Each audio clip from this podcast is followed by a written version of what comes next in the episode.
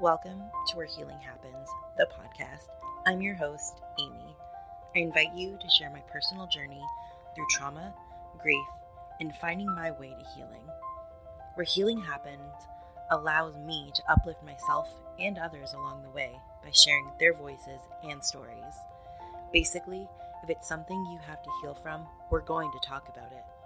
From things like birth, death, childhood trauma, mental health, generational trauma, domestic violence, and so much more. This podcast is honest, raw, real, and best of all, unfiltered. So let's dive in and start healing.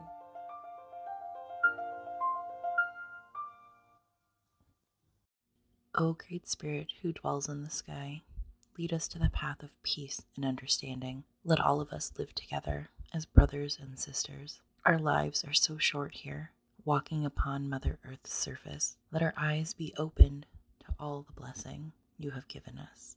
Please hear our prayers, O Great Spirit. That is a Native American prayer for peace. 215 104 35 38 180 751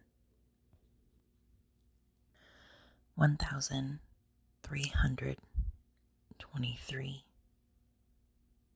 That is the number of unmarked graves of Indigenous children's bodies that are being rediscovered in Canada right now. There have been reports of mass graves, but this latest finding of 751 children's bodies that is not a mass grave. They are unmarked graves, which means someone knew where those bodies were buried. Someone was keeping track of where these graves were. Someone was and is hiding information. If you have not seen the video with all of the orange flags at Cowessess showing where these graves are located, do so. Do it. Because just looking at that video, you will see, you'll be able to tell that those graves were dug with purpose. My heart is heavy. My spirit is broken. The sheer amount of emotions that I feel on a daily basis is overwhelming.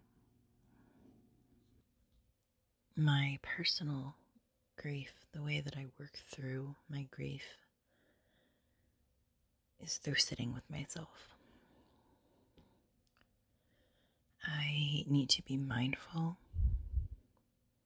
I need intention. I need to work through the feelings that I'm feeling. And with that, sometimes it seems like I am late to the game.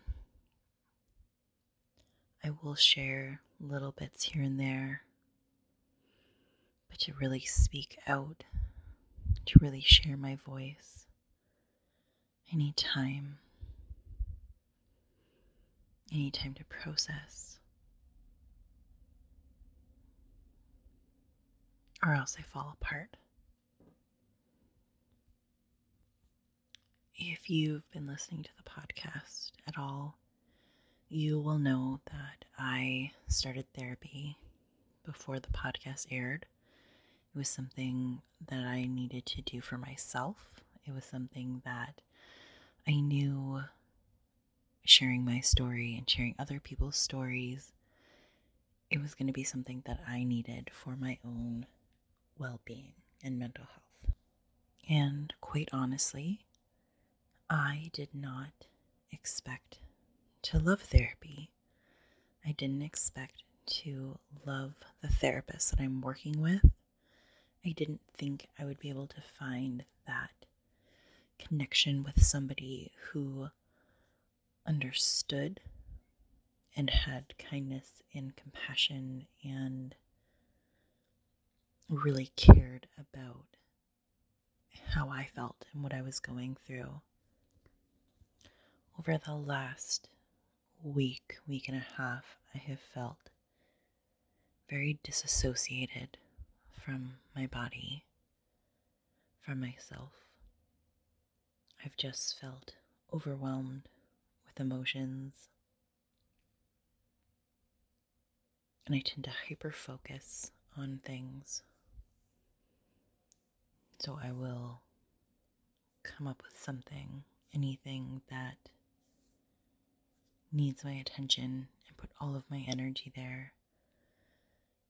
I am a very strong believer in where intention goes, energy flows, and that it isn't always a good thing. So, in the last week and a half, I've really stepped back. I've really taken a break from life, from doing too much for myself. I have chosen to sleep in. I have chosen to do not much of anything. I've chosen naps. I've chosen movie nights. And one that I'm not proud or happy about, that I've chosen crappy food a lot instead of my, you know, instead of healthy home cooked meals. Which, at the end of the day, does not make me feel well, but there are some times in life where you just can't do things. I have had a lot of aha moments. I've had a lot of realizations, a lot of meeting at intersections, intersectionality in my life, a lot of a lot of thought and grief.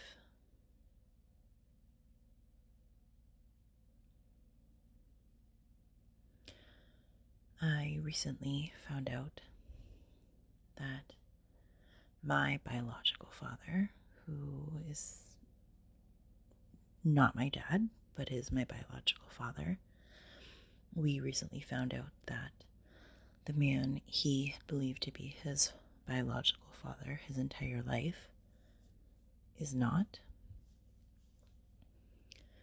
And we found out the name of his real biological father, as well as some siblings that he now has, some new half siblings. And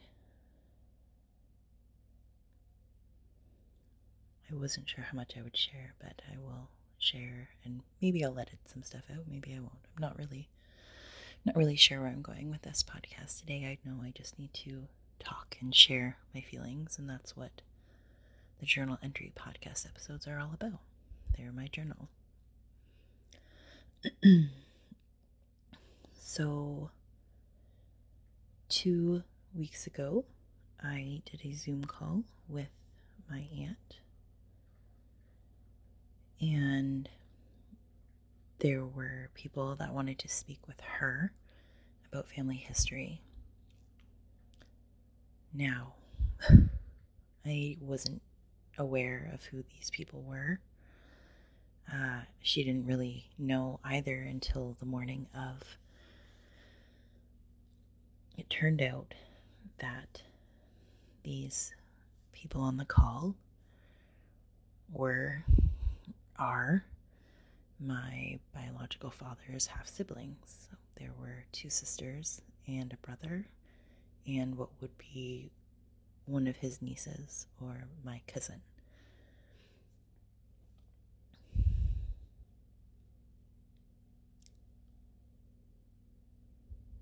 So,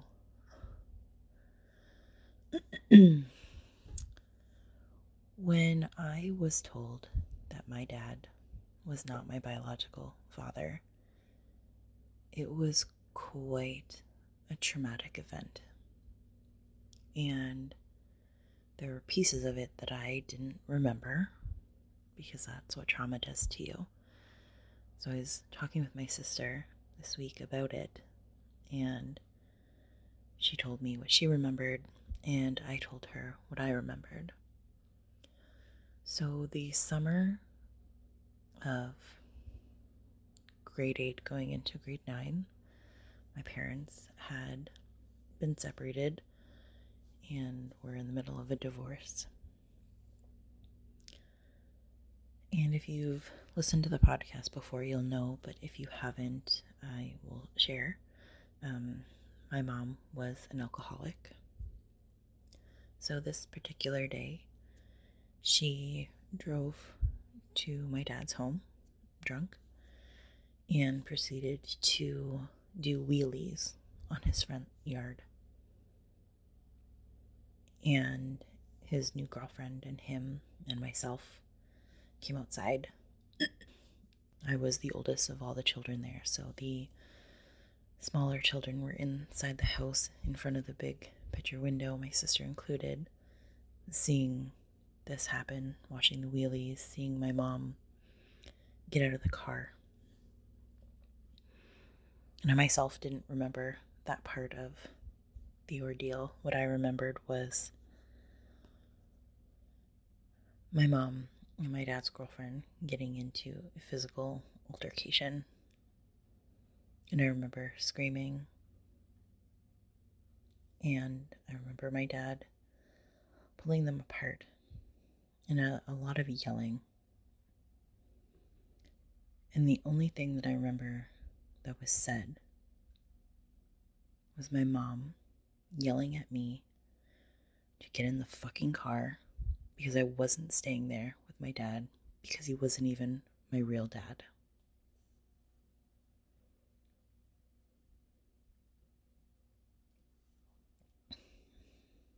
I wasn't sat down. It wasn't explained to me.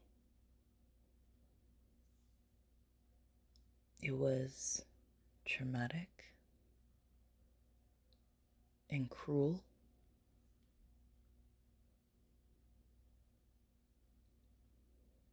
Yeah, it was traumatic and it was cruel.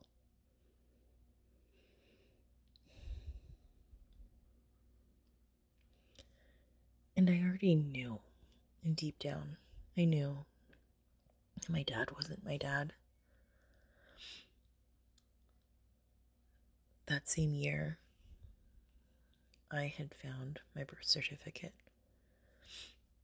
And on there, there was a name that I didn't know.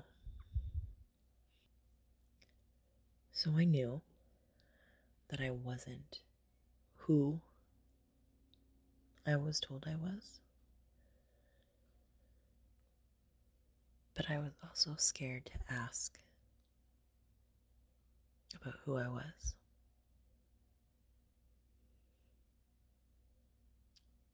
What if? What if my mom?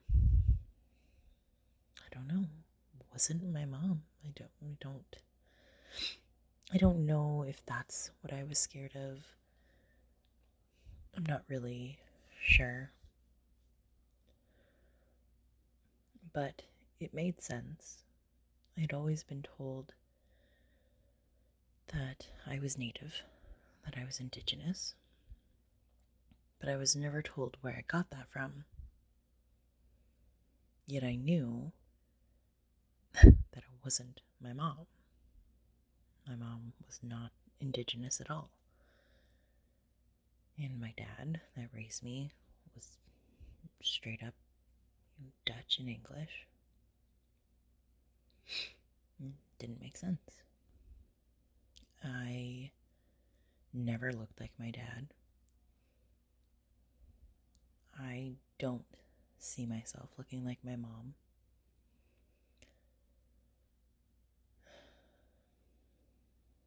The day the day that I found my biological father, I was 18 or 19. And I did a Facebook search. I just typed his name in. And right there on the screen, it's like looking in a mirror.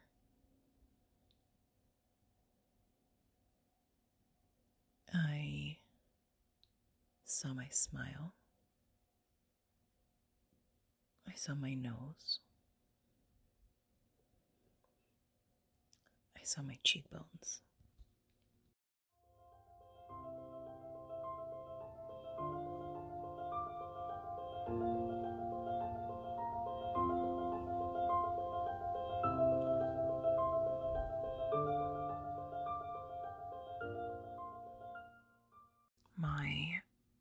Story, my life is heavy, and I acknowledge that. There are parts of my story that don't make sense to me. There are parts of my story that I've been lied to.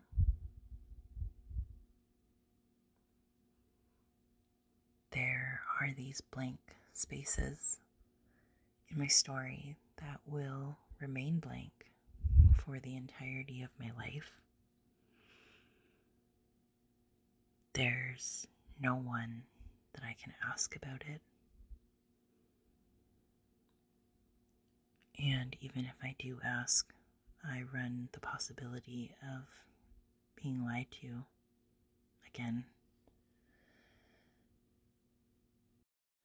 Secrets in the past that were kept from me have hurt me more than I have cared to acknowledge in the past. Being lied to about who I am, where I come from, who my family is, my ancestors, not being allowed to know the culture or the traditions. It hurts a lot. And I know that I am not the only person that has gone through this. There are countless people, countless people that have had this taken away from them in one way or another. The land that we live on is stolen land. It was stolen from my ancestors. I am indigenous. And I'm reclaiming that. My auntie told me in a recent conversation that she knew me as a baby. I didn't know that.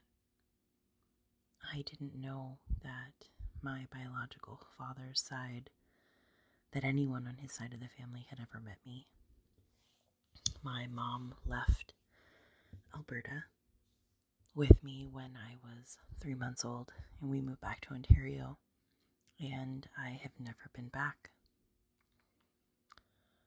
My auntie told me that before my mom left to move back to Ontario with me, that my biological father, her brother, brought me over to her home one last time to say goodbye and she told me that she gave me a pair of baby moccasins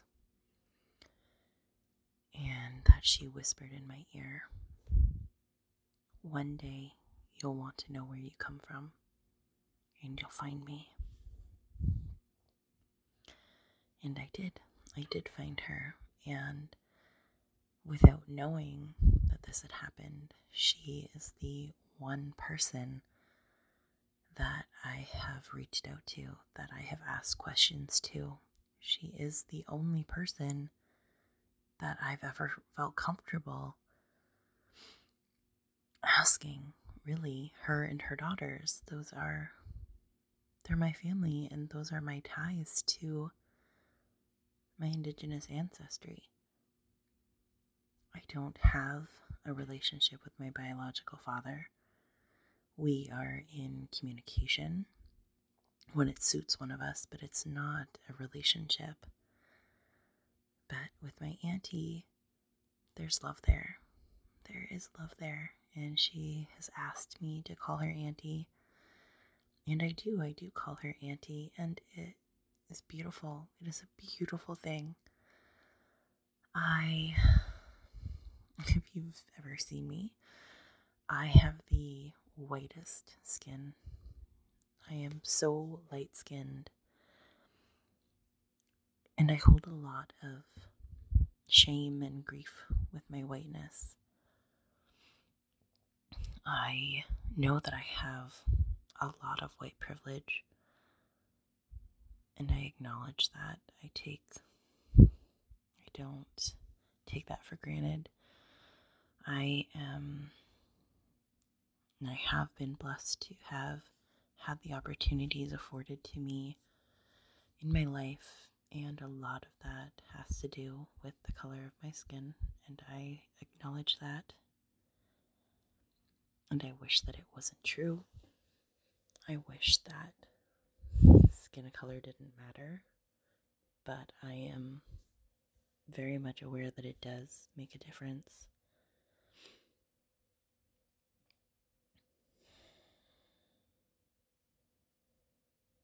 But I am taking back my culture.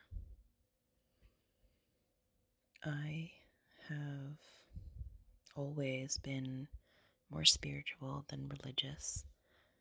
And the older I get, the more I find that I truly have an issue or issues with religions. I don't know if it's just the institutions or the people within them.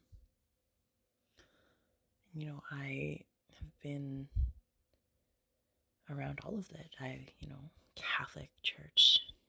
I'm baptized Anglican. My dad's mom is Catholic, so we went to a Catholic church. When I was younger, I would go to the United Church with my friend. I've seen and been a part of it all, and I am. I would never tell anybody that who or what they believe in is wrong. I think the idea of believing in someone or something is so beautiful. To each their own. I don't appreciate when people shove things like that down other people's throats. I would never do that. The churches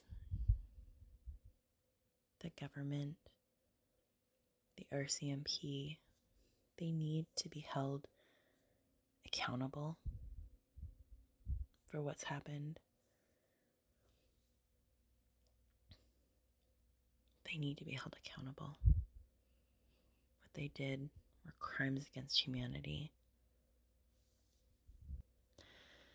People need to acknowledge their part in, in all of this.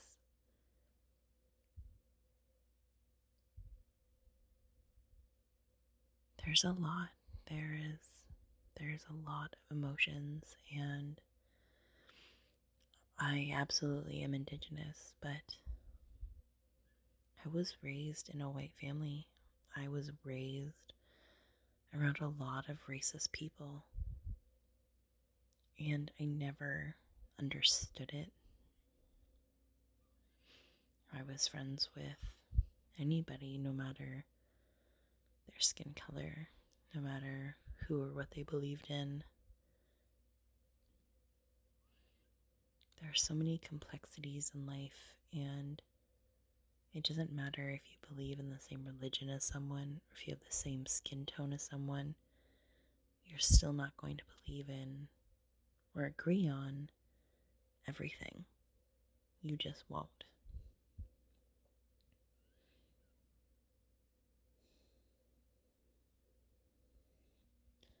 So, in the past, I have struggled with claiming being Indigenous telling people that I'm Indigenous. You know, people would look at me and all they would see is white. At least that's what I believed. And then this funny thing happened, and I reached out to people in the Indigenous community. And you know what? Do you know what they've said over and over to me and countless others? Your skin color doesn't matter. We're cousins. I'm your auntie now. We're family. How beautiful is that? How beautiful is it to just be accepted and loved for who you are?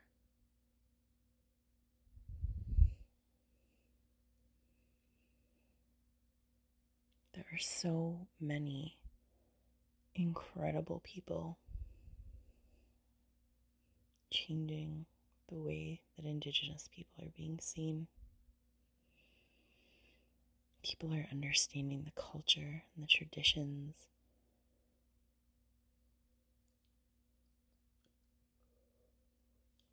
People are sharing those things with the world. And it is so beautiful and so healing to see that. There's so much healing going on right now. There is also so much pain, so much grief, anger, and all of those emotions. They're all valid. So, in reclaiming my Indigenous naming myself, acknowledging the mourning that the Indigenous community is going through right now. I will not be celebrating Canada Day. My family will not be celebrating Canada Day. Instead, we will actively be mourning. We will be mourning the loss of all Indigenous people. The children's lives that were lost at residential schools, those who succumbed to alcoholism, suicide, the generational trauma felt for generations. I will be teaching my children these things these are what we are mourning for, that this is why we are not celebrating Canada Day this year, that we are honoring feelings and that they are valid. For the coming years, I will not celebrate Canada Day until the following are acknowledged the residential school system, the boil water advisories, the starlight tours, the 60s scoop, child welfare, cultural genocide, police brutality, and missing and murdered Indigenous women and girls and Two Spirit people there is so much work still to do. This year, instead of hanging a Canadian flag, I challenge you to place an orange hand on your window or your door, somewhere where it's visible. These hands represent guiding the spirits of the children home. If you can make a donation, please do so to the Indian Residential School Survivors Society. If you are in crisis, if you need to speak to someone, if you are looking for support, the Indian Residential School Survivors Society has a 24 7 crisis support line you can reach them at 1 800 721 0066. And please remember to wear orange this Canada Day.